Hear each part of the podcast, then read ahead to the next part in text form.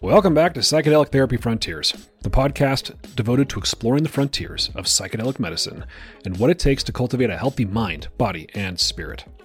I'm Doctor Steve Thayer, and today my co-host Doctor Reed Robison and I are joined by Paul Austin. Paul is the C E O and founder of The Third Wave. The Third Wave is a public benefit corporation. Their mission and vision, reading from their website, is to share trusted research-based content that helps you feel safe, supported, and empowered as you follow your path towards personal transformation. Our vision is to help co-create a global movement that embraces psychedelic use as a way to heal ourselves and our world. We're playing our part by building a cohesive platform that meets individual needs, offers guided support, enables integrated experiences, and fosters meaningful connections across our global ecosystem. Really enjoyed this conversation with Paul. We discussed the utility of microdosing, the importance of rites of passage and community. We talked about psychedelic literacy, literacy and education, altered states leading to altered traits, and much, much more. Paul's a super, super thoughtful guy, very articulate, very creative, a real trailblazer. So I hope you enjoy this conversation with Paul Austin. All right, we're here with Paul Austin of The Third Wave. Thanks for joining us on Psychedelic Therapy Frontiers, Paul. Hey, Steve. Hey, Reed. It's uh, good to be here. Excited to dive in. Yeah. Welcome. Good to chat with you. So um, in the spirit of diving in, why don't you introduce yourself to our audience for those who might not know who you are or know anything about The Third Wave? So in twenty ten... No. two thousand nine, end of two thousand nine, before between Christmas and New Year's, I did my first mushroom, psychedelic mushroom experience. I was nineteen years old and a sophomore in college. Um, and it was interesting, but not like, you know, I did about one point seven grams, I think. So interesting of cubensis, interesting, but not like profoundly mystical and life-changing. And then about five months later, I did L S D for the first time, probably about two hundred fifty micrograms, with a few friends outdoors on like a beautiful mid-spring day at the beach in Lake Michigan, um, forest, and a lot of other beautiful, amazing things. And that's when the sort of light bulb turned on for me that there, there might be something to these, these, these psychedelics. So about two weeks after that, I went to Tanzania with a school trip. I was uh, studying medicine at the time. I studied medicine the first couple of years in, at undergrad. And then I took organic chemistry and evolutionary biology, and I played soccer and was in a fraternity at the same time. And I was like, I, I'm not going to keep doing this. This read That's a lot. Those are incompatible. Yeah. Uh, I got to make yeah. some decisions, some choices here. And um, and the school that I went to was is it was a liberal arts school called Hope College. So um, uh, Christian, Reform, but also very, you know, I think very high level in terms of pre-med and getting people in the medical school and all that. So it was just too intense of a schedule. Anyway, um, uh, so at the age of nineteen, I went to Tanzania for field studies, which essentially meant going on safari, and brought some L S D with me to Tanzania because it's quite easy to, to at that point, to travel with it. And then proceeded to do a couple hits of acid in the in the Serengeti and the Ngorongoro Crater, two of the sort of most well-known national parks in Tanzania. And that's when I sort of felt this sense of interconnectedness to everything. I sort of was plugged into this circle of life, sort of felt the magic that it could bring. And so from that point forward, I really thought, you know, it'd be hard to live a more conventional life after having these experiences uh, with L S D. What would it look like to pursue, you know, at least for my twenties, a a, de- a decade of unconventional living where I, you know, pursue entrepreneurship, nomadic traveling, uh, writing books, uh, public speaking, and just sort of like throw myself out there because you don't have a lot, whole lot to lose in your in your twenties. And so, you know, at the age of twenty-one, I moved to Turkey. I taught English there for a year. Um, in a private school, took those skill sets, applied sort of the four-hour work week principle of move to Thailand, live really inexpensively, bootstrap my first business. And then I sold that business in twenty seventeen uh, while living in New York City, and proceeded to live, you know, basically ten places in ten years. So at this point I'm in Miami, but I've lived in Eden in Utah. I've lived in New York, Oakland, um, Lisbon, Oaxaca, Chiang Mai, and uh, Izmir in Turkey. And the the sort of constant thread through all that has been psychedelics and the work that I've done with psychedelics, um, and sort of like being at the sort of pioneering, forefront, futuristic application of how psychedelics might transform our paradigms and models. And so naturally through that, I've I thought the biggest gap when we started Third Wave in twenty fifteen, the biggest gap was just education and, and general stigma. I think the stigma started to recede greatly in twenty eighteen when Michael Pollan published How to Change Your Mind. And now, you know, I know it still exists and it's still out there, and, and sometimes for good reason, uh, but it's it's it's not near to the point that it was, you know, even seven years ago. And so the idea with Third Wave was um, how could we use a topic like microdosing to, to sort of normalize responsible psychedelic use from a cultural lens? Because as a student of history, so after medicine, I ended up getting a degree in history. As a student of history, the patterns repeat themselves over, over, over time. And what happened in the sixties was Leary basically came out and said, let's dose everyone in high doses of acid. You know, you had the Merry Pranksters, you had Ken Kesey, you had it associated with the Vietnam War. And so I thought, you know, if we're going to do this again, let's be a little bit more clever. And let's start with microdosing instead of like full dosing. And if people want to dip their toe in further, they can do that. So that's the lens through which I've I've built. There were a couple other projects as well. I started a legal psilocybin retreat center in the Netherlands called Synthesis, which is now about a retreat center in Oregon uh, to help pioneer legal psilocybin experiences there. Uh, wrote a book on microdosing and um, just launched a training program for coaches where we're training people on the skill of psychedelics, which I think we'll we'll talk about more. Mm-hmm. I appreciate you giving us that intro because it, it, it features something that I see in a lot of folks who are in this movement, uh, industry, whatever word you want to pick to describe it. And that is a, a life-altering psychedelic experience, right? A, where you, the toothpaste is out of the tube and you can't get it back in. You see yourself differently. You see the world differently.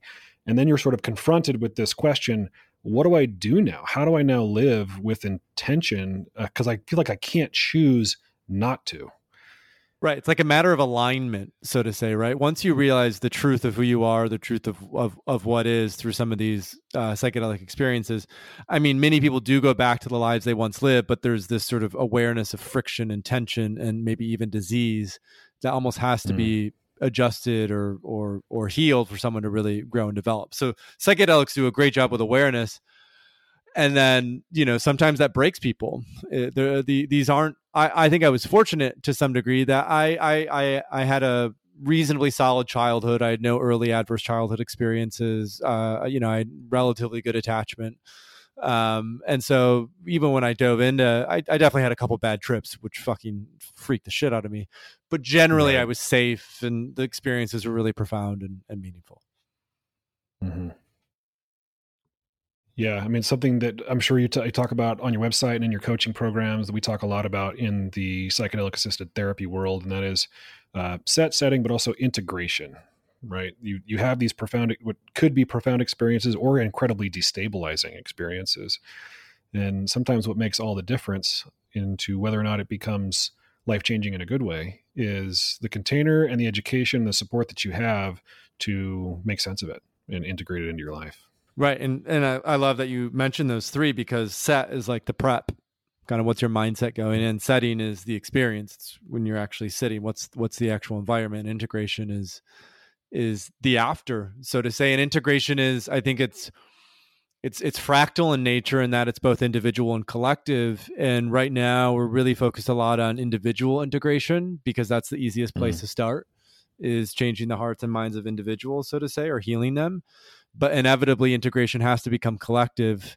And I think that's the much larger task that's at hand, is how do you create a system, a society, business, politic, law that's rooted in sort of interconnectedness or some of these truths that we come to uh, when when we're working with psychedelics. What does an integrative landscape look like, so to say, right? So that way it's not just what who we are inside, but it's it's what's reflected outside of us as well. I'm curious to hear you sort of riff on, um, hopefully this wasn't, it wasn't a rhetorical question, the, like the how do we create community uh, yeah. and a collective around this type of enlightened consciousness, or the, the attitudes that people experience changes in when they have personal psychedelic experiences. Because I see with the Third Wave, like you're trying to increase psychedelic literacy, right? You have great education, free education on your website about different psychedelic compounds and uh, instructions on microdosing, things like that. But what do you see? I mean, there, who knows exactly what to do, but what do you see are, are maybe some of the paths forward with creating and building the kind of community you're talking about? Yeah. So I'll zoom out a little bit because um, Uh, I recently read a couple books by a guy named Martin Prechtel. Martin is, uh, he's half Swiss French, and he's also half Navajo. And he wrote a book called Long Life, Honey in the Heart. He essentially moved to Guatemala and became a shaman uh, near Lake Atitlan. And he has this beautiful end to one of his books, which talks about this role of initiation and sort of the quest, particularly for men, to um, be initiated. Uh, you know, and this was started with the work largely of, of Robert Bly and Iron John, and I mean, actually Joseph Campbell really first, and then, and then mm. Robert Bly. And, and so Martin, what he says is like, this isn't, this isn't going to be as simple as just doing these rites of passage in a Western industrialized world. The, the, the fabric of that goes much, much deeper, right? These indigenous traditions of, for example, initiation have gone on for eons, you know, sometimes thousands of years. Um, time, time is sort of the best arbiter of, of, um, what is valuable. And we, as a Western industrialized world, this, we're, we're fairly nascent in development, you know, just three to four hundred years. Uh, a lot of what we are going through feels alien. We feel alienated because it's rooted in sort of this premise of extractivism. And in order to heal that, there's, there's a sense of, you know, communities need to be, Uh, they they they need to be more integral to to who we are. Uh, they need to be more integral to our lives, and that could be reflected in the way that we live, right? In in most suburban landscape, we were talking about college earlier, right? So many people love college because because they get to live in a dorm, right? They get to live with mm. all their friends, and then we graduate from that. We live in these little isolated boxes, like that. I mean, you know, it's just so alienating for that. And then you go to you people work in jobs where it's largely rooted in competition instead of support. It's a, it's a lot of like deep kind of manipulation and other stuff. And I think people are just realizing there's, there's a better way in which we can live. And so if we, if we, if we, if we look at community as really a central healing component, um, because nothing is, nothing can be removed from it as a, as a, as a human, it's, it's part and parcel of who we are.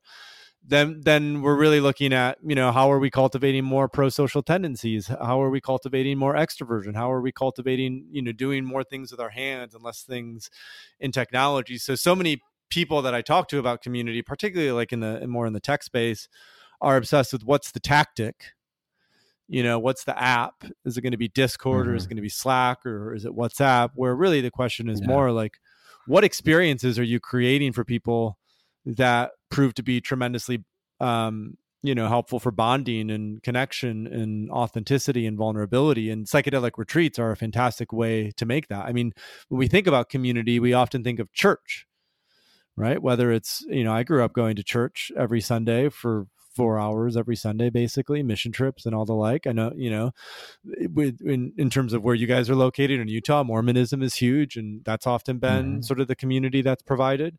So probably the new community is something like, or a new element of that community is a ritual. It's something that happens consistently. It's something that I think needs to be rooted in some sort of spiritual practice of connection to source or mystery or something beyond. Um, but it can't be sort of rigid and dogmatic like more traditional religions that, you know, because it just, it doesn't adapt to the, what people are really looking for, I suppose, the questions that we're, we're asking. Um, You know, some examples, I think, of, of communities that I really love to see develop are are these these places in like Costa Rica that are essentially starting villages. Um, and I'm sure you two have, have heard of this. This is happening in British Columbia and many other places um, where, you know, you buy a plot of land and you build a home there. And, uh, you know, they're starting to put schools in, and they're sort of the intention is in the next ten years to create this. this this intentional community, a commune, essentially, right? So again, we're back to mm-hmm. things from the sixties that didn't go so well. Um, and so just like psychedelics didn't go so well, communes really didn't end up so well, uh, stigmatized because of sort of the cult mentality or or what could emerge from that. And so I think another question that a lot of people are, are faced with when they're talking about community is, is just like what is healthy use of psychedelics look like? What is a, what is a healthy use of of community? So to say, and um, how could that be essentially created in such a way where these communities are are sovereign in nature, where they become these these city states, these these places that have localized governance? Um, Balaji's, who's this sort of tech um, you know, brilliant guy, talks about the networked state and how the network state will evolve from the nation state, and that network state will have, it will, it will be a DAO that will have a type of currency. It will be rooted in both the cloud and physical places. Those physical places will be non-contiguous, meaning they do not need to share borders. Um, and I think that's a, that's an interesting model for the role that psychedelics could play in like helping to develop the complexity that we navigate our sovereignty and sort of what country we consider ourselves a part of, which is, again, just really community. All of a sudden, psychedelics and Bitcoin uh, blend together quite well, huh? Well, there's that one quote from a, I won't name the investor, but you might know, who says, you know, I finally understood Bitcoin when I did mushrooms. You know, it's kind of... uh, yeah, it's oh, yeah, that's a fascinating... The, the consciousness history. Blockchain. Yeah, right? Exactly. Yeah, I was going to ask, though, in this, because I agree with you completely on the, the power of groups, the power of ritual ceremony, and the mystical and bringing people together. You know, we love doing group work, retreat work or group work. Um, but in this online world, what does that look like? Um, besides that commune idea that you pointed out didn't go so well, you know, what does it look like on the internet? Um, is there a community around third, third wave? How do you see it? Yeah. And that's where the, I, I think internet, my, my personal sense is like, it can only be a part. It's my sense is it's difficult to build community well, purely online. In fact, this is even what I would say, like with Third Wave, we've largely been virtual. We've started to do some retreats as part of the coaching training program. And the way our community has developed in the last year, just from doing two retreats. I mean, these are, these are high ticket items. Um, these are coaches who are really committed. But still, just from doing those two retreats, we've seen some some outsized returns. I mean, we've done webinars for our online community. There's definitely, um, you know, in terms of the classes or the programs that we do, we have a forum where people can interact and navigate. We'll likely launch a Discord channel at some point. I would love um, to to make Third Wave into a DAO as well, um, and and facilitate that. That's definitely of interest. But the sort of decentralized landscape of technology, DeFi and blockchain and DAOs and crypto, I see it as still being quite nascent. Uh, it's sort of in toddler stage at this point. I think it'll be another, like, I don't know, two to three to four years before it really becomes useful, even in the way that I would want to use it to to further develop a, an online community. It feels like, just mm-hmm. to land this, the, the, even the tools that we have available for de- Um, cultivating community online are still quite young and immature. And I'm sure we'll even True. develop those further to, to, cause like, I always come back to, I'm like, this is a conversation we have internally at the team. It's like, do we start a Slack for our community? Do we start a Discord? Do we start a forum? Do we start a Reddit thread? Do we start a Facebook group? Do we start a WhatsApp group? Right? There's like eight different choices and not one is really any better than the other is, is sort of my, mm-hmm. my sense. So that I think has been the hardest gap to figure out, is how do you get more of more hive mind stuff going on with, you know, the people in our community. Yeah. It's, it's, I'm just thinking of, uh, well, sometimes then the, the internet and the humans do what they're going to do. Like I'm thinking of TikTok and how yesterday my two thirteen year old boys went to the Minions movie with their friends. And apparently there's this trend where, uh, teenagers, young kids will dress up in suits and go see the new Minions movie, and they'll cheer at certain times because this was a TikTok thing. I looked it up and it's hilarious. Like the way trends yeah. spread, right? The way trends spread now. It's crazy. Well, and memes. And the internet and, and thing. Yeah, exactly. The mimetic nature of these messages are viral. I love the term virality because it is quite literal what happens. They become mind viruses that now can spread mm-hmm. because we're all connected via the internet. And when I say all of us, you know, you hear people um, like Tristan Harris talk about, uh, tw- what is it, like eighty percent of the content on a platform like Twitter is produced by maybe six percent of the users. And so you talk about community online. There are certain things that I think uh, online as a tool, as you said, is not going to be able to transcend. Certain limitations it will not be able to transcend. Um, that will it, it cannot be a one-to-one replacement for in-person communing. There's a difference, I think, between communing and communicating. online tools are great communication tools. I can send you a message uh, through email or on a Slack channel or in Discord, or I can send you a video on Snapchat or whatever. And it's this sort of asynchronous communication. We can call on the phone, but there's, there is, there's gotta be, I mean, as a psychologist, I just, I want to believe this. Mm-hmm. There's gotta be something unique that we can't transcend with digital communication about being in the physical presence of another person, not the least of which are freaking pheromones, like you're actually smelling another human being. Right. Um, and you know, if you believe in, in energy and vibrations and that kind of shit, then there's, there's that, that you're feeling from the other person too. Um, but like you talk about the communes, these are people living together. Uh, and when human beings gather in collectives, there are certain things that history teaches us and human psychology, the study of human psychology teaches us, tend to happen, that I wonder if psychedelics used consciously, purposely, and skillfully, as you talk about, could help us evolve above like, uh, hierarchies, right? Human beings tend to be hierarchical apes. Right. So maybe it can help us to get out of that. And I think that's sort of like a, so that, so th- yeah, that, that, that's a big question, right? Is do, okay. I want to, I want to, I want to back out here, because what's coming up for me is like altered states lead to altered traits is a, mm-hmm. is a common phrase that I like. And those altered traits, whether it's values or behaviors or whatever, right? It's, it's almost like how, How can the the the insight of a psychedelic, that input, be translated into an output where um, the our behaviors reflect that sort of interconnected nature, right? And so to to root mm-hmm. this, I think concepts and principles around re- regenerative farming, right? I don't think it's any coincidence that Michael Pollan wrote The Omnivore's Dilemma and then went into writing about psychedelics after that. The two are intimately tied together, right? So regenerative agriculture, regenerative farming. I would say even with what Elon is doing, in some ways, this is like the, you know, he's sort of the grandfather of a regenerative economy, uh, where he's creating solar and he's creating, um, you know, electric cars. And uh, there's a way to to essentially build systems in society that don't require extractivism in order to function. But that's a huge and heavy lift. Um And it it's such a long timeline and horizon from, and way longer than one lifetime, from that awareness or that insight to, again, we were like talking about integrative living, to actually being in a situation and place where you're living integrated, right? That probably, for a full societal transformation, that probably won't happen in our lifetime.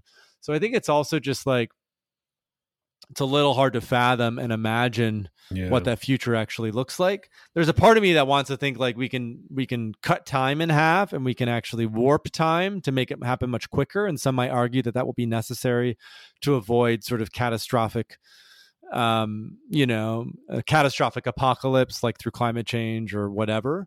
Um, but there's another part of me that thinks, hey, this just might take a while.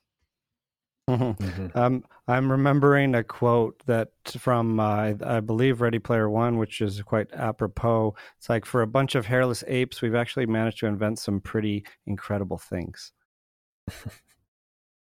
yeah, so, so I hope we can invent ourselves into progress and not into annihilation, because that's that's my worry. It's like the, I forget who the quote's attributed to, but we have, uh, what is it, Paleo, Paleolithic emotions, um, industrial, social structure, and godlike technology, something like that. I'm totally butchering it, but, um, we, we've developed in some ways, probably too much.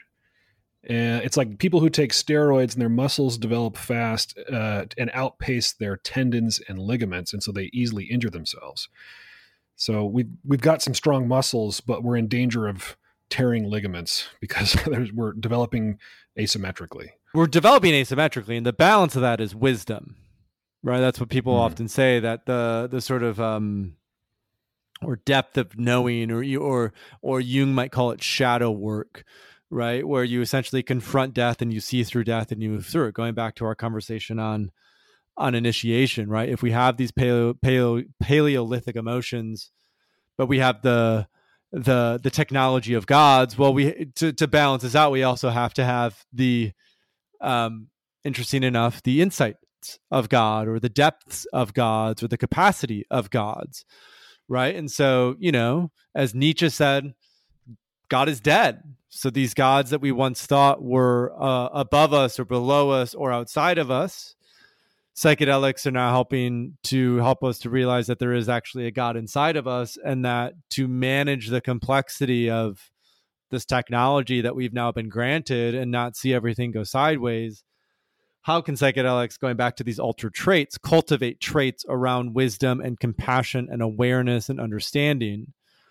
And that way, the, this, these sort of enlightened Buddhas, right? Throughout the, the history of time, we've seen we've seen the Buddha, we've seen Jesus, we've seen Muhammad, we've seen, you know, Saint Thomas Aquinas, we've seen many other highly, highly, highly spiritually developed individuals um, that have led to these religions that have sort of, you know, lasted sometimes for thousands and thousands of years.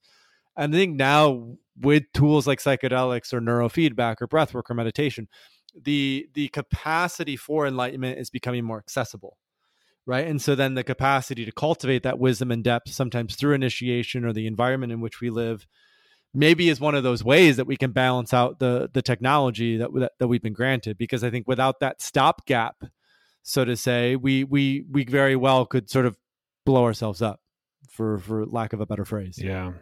I like that. Could you expand on the how you see initiation in this? Because I mean, of course, I'm a Joseph Campbell fan, and but I'm just trying to connect that dot of of what you said about uh, you know, these rites of passage and initiation with psychedelic community. Is it just like taking the medicine and opening up to that expanded worldview? So, from what I understand, you know, this this was true of the Aboriginals. This was true of um, Uh, you know, people in, in Native American traditions. This is true of the Incans and, and even the Aztecs. This is true of, um, you know, most indigenous landscapes around the world. They they basically had this, you know, this process of initiation.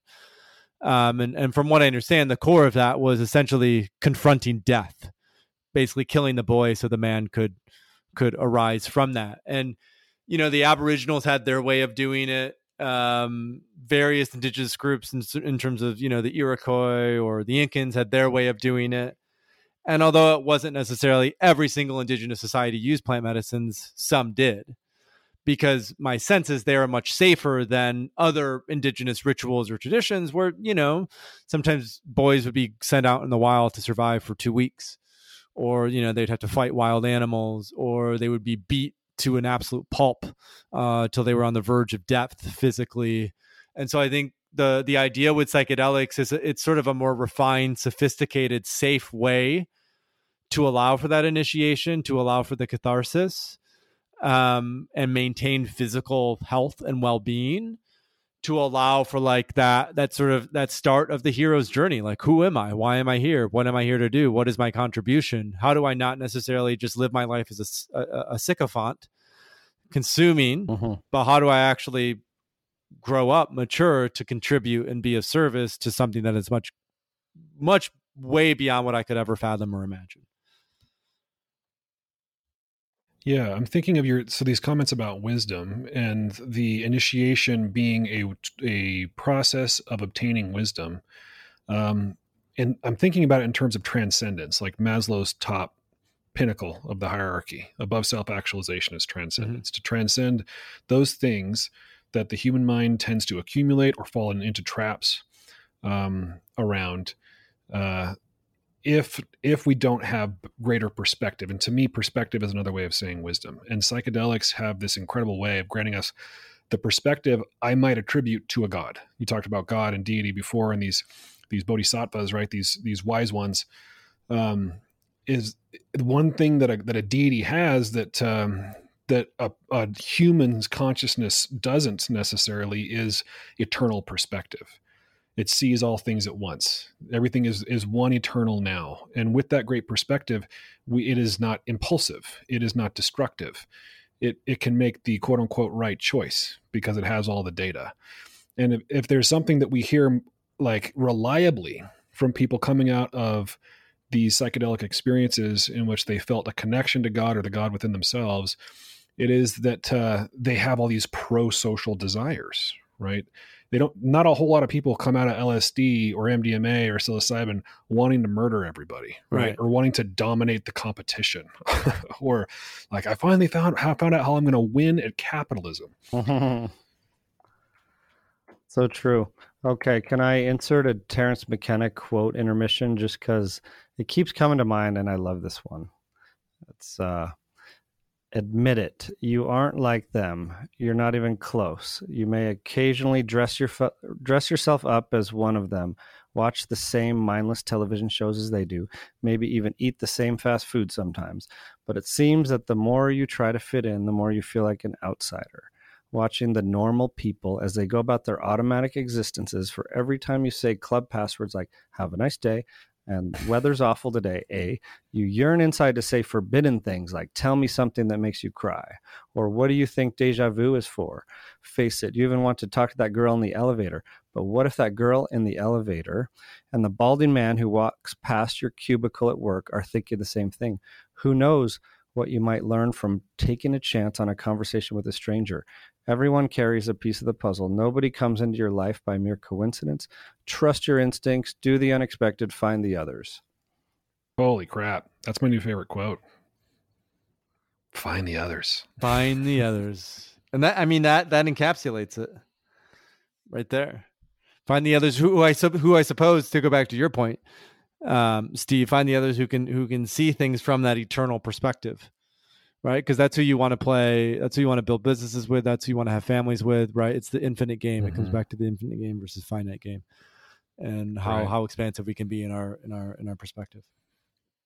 That's why it's so fun to go to like conferences, like psychedelic conferences, uh, or just meetups and groups with people who have had transcendent experiences. Cause there's an automatic kinship, right?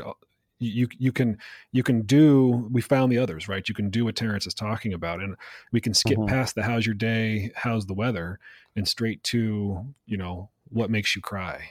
Uh, and you, you see that popping up a lot, especially in this sort of uh, relatively post-COVID era. I'm noticing there's lots of um, integration circles or there's men's circles. I've noticed. I'm just because I'm a dude. I've been looking at mm-hmm. uh, communities for men to get together and do man shit. Um, but some of that man shit isn't, uh, it's not talk about football. Right. It's stare into each other's face and talk about our insecurities and receive validation, um, and challenge each other, right? Not the stereotypical, what some might call toxic masculinity, but the enlightened masculine and cultivating that in one another. That's yeah, important. Sorry, I'm going off on a tangent, but yeah. No, I mean, it's important. It, it kind of it, it puts a full circle on all all the conversations that we've been having around initiation and alignment and the role that psychedelics mm-hmm. might play. And uh, I think it's part it particularly is true and hits home for men because the the more masculine personality, it tends to be more rigid, closed off. Uh, uh, there tends to be more emotion mm-hmm. that's repressed. There tends to be less extroversion. Um, and part of what psychedelics, you know, that I experienced with, with psychedelics was it helped me to be a lot more pro-social and extroverted and sort of to navigate that landscape. Mm-hmm. Yeah. Speaking of the closed offness of some people and stigma you mentioned earlier, um, this is, this is a nice segue into the coaching versus clinical world, mm. at least the way I've been thinking about it. So I, I'm a licensed psychologist, psychotherapist, been a, been a therapist for many years. And I've noticed that um, still, even though there's much progress been done around the stigma around seeking help from a therapist, there are a lot of people, especially men, who wouldn't be caught dead in a therapy office, would never go to therapy. Usually mm-hmm. their only experience of therapy is when their romantic partner drags them into couples counseling mm. and then they don't want to be there. And then they feel ganged up on because the therapist is talking about how he needs to do better by her. So the coaching world, though, something I've observed is that uh, men are often a lot more willing to get a coach, mm-hmm. to get help from a coach than they are from a therapist. Because getting help from a therapist implies, and these are terrible implications that aren't true, but implies that they are weak, that they are crazy, that they have a mental illness. They're going to go talk about how their dad didn't love them and why, why am I going to do that? I don't want to do that. Um, but they can go to a coach, right? Because I had a baseball coach and that was cool. Uh, and a coach will help me kick ass. And I like kicking ass. Um, but a lot of the coaches I've met, especially the really good ones, there's a lot of overlap between what psychotherapists do and really good coaches do in getting people to go inside, really look at their shadow and make substantive changes. So I'm curious, Paul, because you talked about you're doing coaching trainings. Um, would you mind talking about the coaching work that you're doing around psychedelics too? Yeah.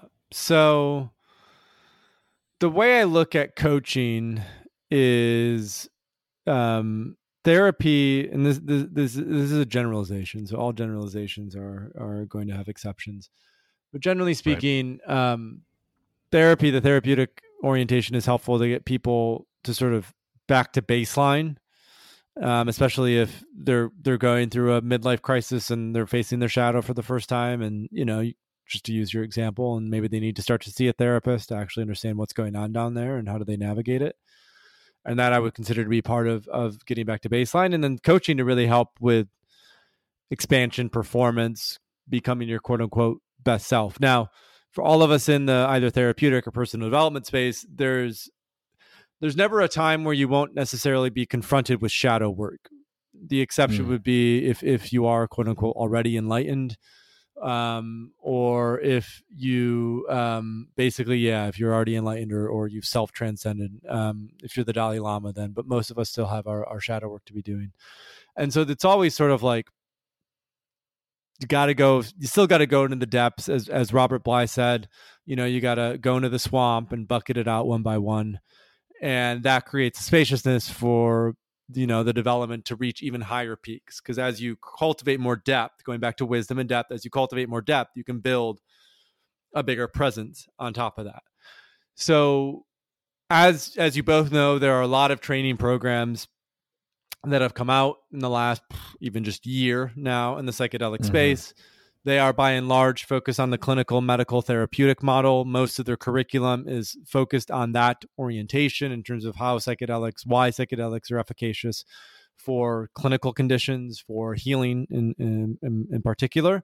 Some are very clinical in that, like a C I S or a MAPS. Others, like Psychedelics Today, are, are less clinical in that, but they they they still bring in a, a lot of doctors.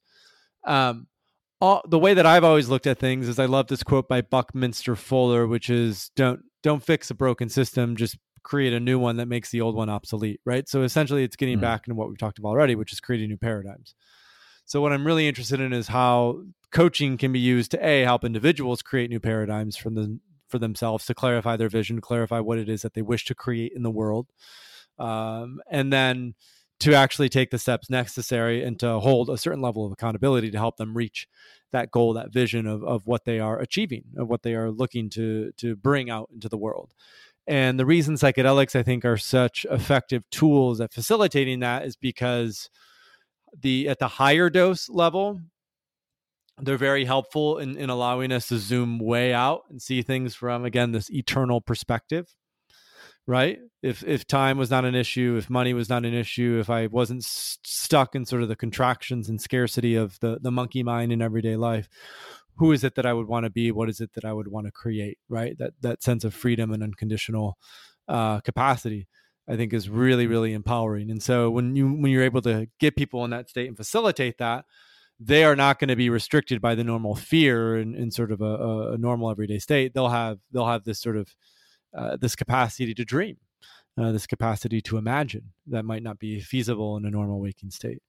And then if you look at something like, let's say, microdosing, microdosing, which the jury is still out on, I know, from a from a research perspective, and we can talk more about that because I think it's developing in some interesting ways. But then you look at something like microdosing or even low dosing. Um, those are very helpful at sort of like, once you get the North Star set with visionary doses of psychedelics, how do you actually lubricate that path to make it just smoother? And so we look at practices and behaviors uh, like microdosing that help to facilitate B D N F, brain-derived neurotropic factor, which is a precursor to neuroplasticity.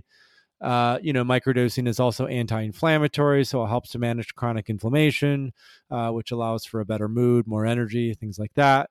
Uh, and so much like you would take a supplement, or much like you'd pay attention to your diet, or you get eight hours, you know, I wear an Oura ring, you get eight hours of sleep a night, right? What are those behavioral practices um, that are going to help to facilitate you creating what it is you wish to create? And so broadly then, if I zoom way out and I look at those three, visionary doses, microdosing, and then non-psychedelic modalities. They could be diet, exercise, sleep. They could be meditation, yoga, breath work. They could be, you know, hot, cold thermogenesis. You know, there's many other modalities. How, how do we, how do we calibrate those three tools to facilitate outcomes? First, for ourselves, that's a lot of what I focus on, at least in our training program, is first go within and apply this to you and learn how you are going to continue to adapt. And then how do we help guide our clients and help them to to to clarify, to refine, to feel empowered? Um, and how can psychedelics help us to to achieve that, to to to create that? So I think that's probably the main thing. Whereas my sense is with the therapeutic lens, it tends to be a lot of like you you are you are struggling with depression, you are you are struggling with, you know, opiate addiction, use disorder, you are um you know you you you you have chronic P T S D from a very traumatic event, and these tools are going to be phenomenal at helping you to open up the unconscious, the subconscious, open up the repressed memory, open up, you know, that that part of yourself that wasn't loved, and that, you know, you need to develop a, develop healthier attachment.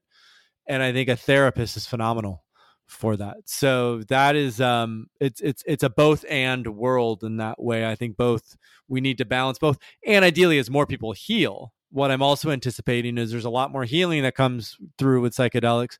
More and more people are going to want to step into that creative orientation. And so what I'm also preparing for is, you know, a decade from now, how do we, how do we set this lens, the lens of creation, as the core lens, because right now I think in psychedelics, the core lens is the therapeutic modality. Yeah, I I think that's a great summary of the distinction. And I, I wish in the real world it played out so simply. I'm just thinking of every client I've seen go through the process of therapy or coaching. Like, the past is never irrelevant, although it probably should be more irrelevant than it presents itself as. And the healing work is never really done, although there are some big skeletons in the closet that spill out uh, often at the time of your first psychedelic experience when you least want it to. Right. Um, and uh, and yeah, we have a, a shortage of providers and like clinicians and coaches to send people to, especially with the regulations of state laws and country boundaries that I'm faced with on a daily basis. Um, so yeah, I'm just, I'm just realizing how interconnected those two approaches are, especially in psychedelic medicine, even in the clinical, the clinical realm. Yeah. I mean, we, you know, when I, when I'd started, even just to speak to that, Reed, when I'd started Synthesis, you know, we were doing these psilocybin wellness retreats, and we, we screened everyone out who was on a medication at that time. Yeah. We're very strict in that. And there were still people who, you know, inevitably when they, when they came to the retreat and did seven grams of mushrooms thinking it's a wellness retreat, you know, they come to realize that their mom didn't love them, or, you know, like there's, That that's always the hard lesson to learn initially, is even people who are coming in from a high performance perspective, usually there's a few yep. few skeletons to clean before they can actually get to the the fun stuff, so to say. Yeah, most often, like we all we all have them to one degree or another, right? It seems. Yeah, that high performance comment is interesting, because I've noticed that a lot of the folks who maybe they they come in for high performance help, Um, a lot of them are in the world of achieving because they're trying to fill a, a gaping hole in their heart left by neglect or trauma.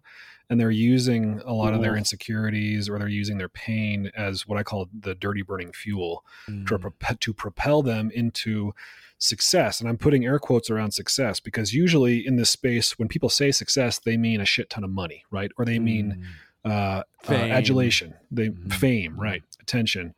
Uh, And so a lot of these folks, they'll they'll get those things, they'll check those boxes and find that they are unhappy. I mean, how many how many times do we have to hear, oh yeah, I know some billionaires that are really unhappy, to understand this this point, this principle. So yeah, I think there's tremendous overlap. So then it gets in like, how do we define success? How do we define meaning, purpose, fulfillment? What creates what creates mm-hmm. a life? And I think we go back to community. So, you know, and it kind of comes full circle then in terms of like, so if the healing work is not, it's, it's never individual. If the healing work is always done, I think in, in, in, in community, and, and part of this healing that you're witnessing or experiencing is a sense of, um, optics changing, You know, what one thought mm-hmm. was previously valuable is no longer relevant or valuable, and how do we lead someone and grow grow them out of that? Because the truth is, the the I think the the fixation on money is is is sort of like a it's a thing of this this im- immature ego. Money's money's helpful, money money's necessary, you know, um,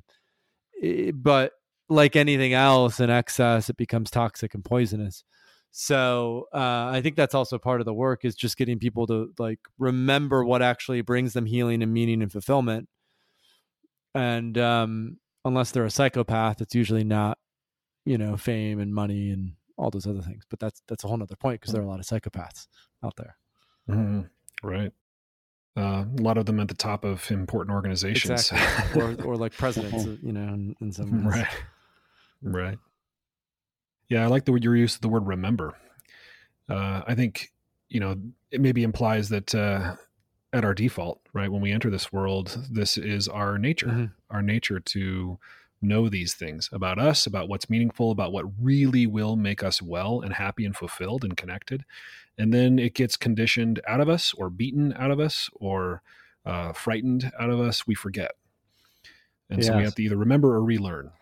Psychedelics remind us of our true nature. I like that mm-hmm. uh, that mm-hmm. definition. I like that too. It's almost like the deconditioning, you know? Uh, I did find that quote that I butchered before. It's by E O Wilson. Um, we have Paleolithic emotions, medieval institutions, and godlike technology. Medieval institutions. I was close. Very close. I was close.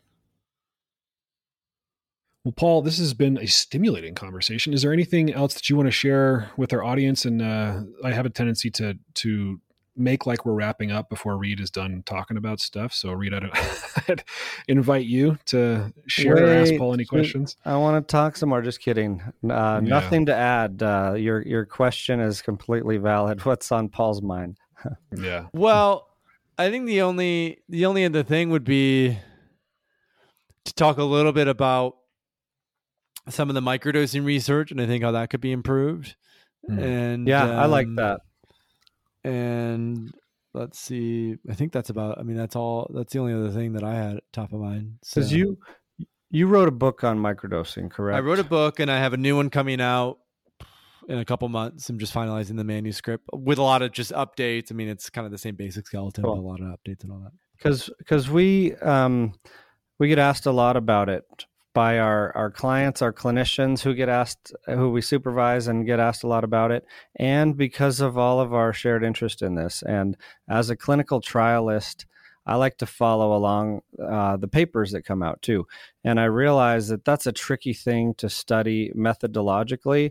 And some of the recent studies um, that might point a finger at placebo response uh, might be premature in their conclusions. And You know, I, I, I, I'll be the first to admit we need a, a mountain more of data and good, solid study design. But I would love to hear your your take on it, having been uh, um, a part of this field for so long.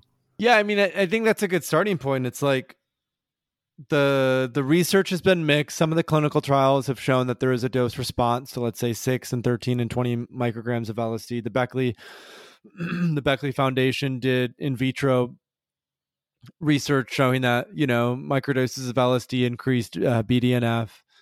Um, there's been a lot of sort of qualitative research done uh, on Reddit subthreads and through apps like microdose dot me with Paul Stamets that have shown that mm-hmm. when, when people are self-reporting, um, so observational research, that people are seeing benefits. And yet there's been, you know, experimental research done at, you know, University of Chicago with Harriet DeWitt, and I think at Maastricht University, that's that's shown less than, you know, useful output, so to say. So it's it's really quite a mixed bag. The I, I make I make a few things of it. One, my the researchers that I know who have studied research or who have published research on microdosing, who didn't care much for it, who or, or who have always been outspoken mm-hmm. opponents of it, their research tends to reflect their hypothesis or assumption, which is that it really has a null effect. And that uh, researchers who in some ways had used it and were had benefited from it uh, have been creating research that shows that, hey, it actually is positive and beneficial. And so it's a really... Paul, are you are you implying there's bias in research? Amazing, right? Incredible. How dare you? And so Steve, did go ahead, Reed. Did you not know that you can torture the data to tell it what you want to hear? I'd heard rumors. I'd, I'm just, my worldview has been shattered. Talk about a perspective shift. Right. Anyway, and so it's it, it's fun to see that emerge in real time. My sense of like the it's still so early stage. Most most of the research is on high dose, you know, high dose psilocybin, high dose M D M A, high dose mm-hmm. ayahuasca. There's a bit of research that's on psycholytic dosing, which would be low dosing of psychedelics in mm-hmm. conjunction with something like psychotherapy or coaching even. And I think to really get a broad, a much broader understanding of how psychedelics work and how they will be integrated into our culture, we need a lot more research, not just on microdosing, but low dosing in general. It could be low dosing of ketamine. It could be low dosing of L S D, low dosing of psilocybin, low dosing of even something like ayahuasca, right? How, what, what is that impact like on the gut? What is that impact on the brain? Uh, how does that change behavioral patterns? Um, That's what I'd like to see more of. And then also, you know, a lot of the microdosing research has not really paid attention to the usefulness of a coach or a guide. You know, for a lot of the M D M A-assisted psychotherapy research or the psilocybin-assisted psychotherapy research, they do extensive therapeutic sessions before, during, and after, which people say lend to a lot of the efficacy that is seen. And mm-hmm. um, I think they need to do similar trials and studies with microdosing and low dosing to combine it with coaching or therapy or whatever it is. Because that's part of the paradigm that we're transforming is sort of a, a pill prescription paradigm into a much more um, care-based paradigm. Um, and I think that is, again, back to the conversation topic of community, that human-to-human interaction is central to the healing process. The medicine helps, but as we've seen now from from research over the last, I think, forty years, S S R Is are actually no no more effective than uh, placebo. Um, and I think that's all, that's obviously a whole nother conversation, but it, it just shows that psychedelics are helpful, but uh, a lot of it is about the care and the, the catalog. And I think that one's subject yeah. to the same bias as what you mentioned about microdosing is, um, those who, um, you know, are really not fans of the pharmaceutical industry and S S R Is, because you can find studies to, to highlight that. You can find some positive ones. But I will tell you, my favorite microdosing study had the coolest outcome. It was like, I don't know, Van Elk, uh, like a year ago. But uh, this is uh, microdosing led to more awe of videos of funny animals and fuzzy things and moving objects. That was pretty cool. You got to post a link to that, Reed. I haven't seen that. We need right. more awe. Like we need more awe and savoring and wonder. We're we're we're a jaded world right now, uh, which understandably so. But yeah, and you know the the similar to the research on psychedelics and psychotherapy that uh, psychotherapy seems to be a modulating effect for the ec- efficacy. You could I, there's a lot of research that says the same about S S R Is, that S S R Is in combination with psychotherapy do better than either alone. So who knows? Placebo effect is still an effect. Something's, Something's going on. going on. Something's going on. Well, this yeah, is fun. And just to go ahead, to add one more thing, the uh, the paper that came out last fall on uh, the citizen science self-blinding, where it had it was out of the London group, um, Serengeti, uh, lead author, Carhart Harris on it, Amanda Fielding on it. That one that concluded. Um, placebo was the best they could tell. Um, it also had like a seventy plus percent unblinding or broken blinding in participants. So like, you know, can you answer anything from it uh, is my question. Right, exactly. Yeah. We, the, the, what usually is an annoying conclusion to almost any research study is we need more data. We need mm-hmm. more research. Which is true. And we can, we can part of, part of being an entrepreneur or part of, you know, writing or part of just being human is, inferencing, you know, inf- make, making inferences, sort of mm-hmm. reading between the lines, and also then developing yeah. a trust within ourselves to make choices for ourselves about what's best for ourselves. I think that's also helpful. Yeah. And like you were saying earlier, like the scientific method is a method right. and it is an incredible method. And I'm glad we have it. It is one epistemology. It's one way of knowing. It's not the only way of knowing. Yeah, and it's a good point. I mean, real world evidence is uh, is a pretty solid source of learning as well. And, you know, the harm that someone might get from having a pocket full of psilocybin microdoses is really only around uh, getting arrested, you know, by the police. And, and so, but there is all that neuroplasticity um, preclinical data to guide us. So, so yeah, I, I'm uh, intrigued and uh, pushing for more research for sure. Well, Paul, thanks for spending an hour with us. Um, where can people learn more about you and what you're doing? So Third Wave, the third wave dot co. We have a newsletter that we send out. There's a directory of providers, clinics, retreats, therapists, coaches. If people are looking to navigate that, we have a bunch of guides uh, on on microdosing and all the other psychedelics. Um, I'm on Instagram at Paul Austin three W and Twitter. So Paul Austin three W on Instagram and Twitter.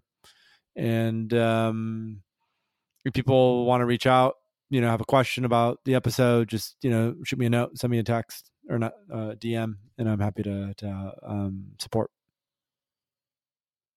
Cool. Awesome. Always fun to chat. Always fun to chat.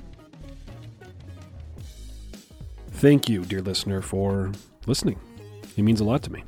Psychedelic Therapy Frontiers is brought to you by Novamind, a mental health company that specializes in psychedelic medicine and research. You can learn more about Novamind's mission to increase access to legal, safe, and evidence-based psychedelic medicine at novamind dot c a.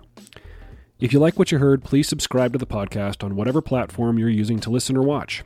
Also, if you're feeling generous today, please leave us a glowing review on Apple Podcasts, Stitcher, or wherever you like to listen. If you'd like to reach out to us with questions, suggestions, scathing criticisms, et cetera, please email us at psychfrontiers at novamind dot c a. Thanks again. Hey listeners, it's Steve Thayer here, letting you know that Numinous offers unique training opportunities for mental health practitioners to develop their skills and expertise in offering psychedelic-assisted therapy to clients. These courses are carefully crafted by Numinous professionals like myself, Reed, Joe, and others, and offer a variety of high-quality learning experiences. So, if you would like to learn more about these trainings, you can find the link in the show notes below, or you can visit numinous.com forward slash training. That's numinous.com forward slash training. The content of this podcast does not constitute medical advice or mental health treatment. Consult with a medical or mental health professional if you believe you are in need of mental health treatment.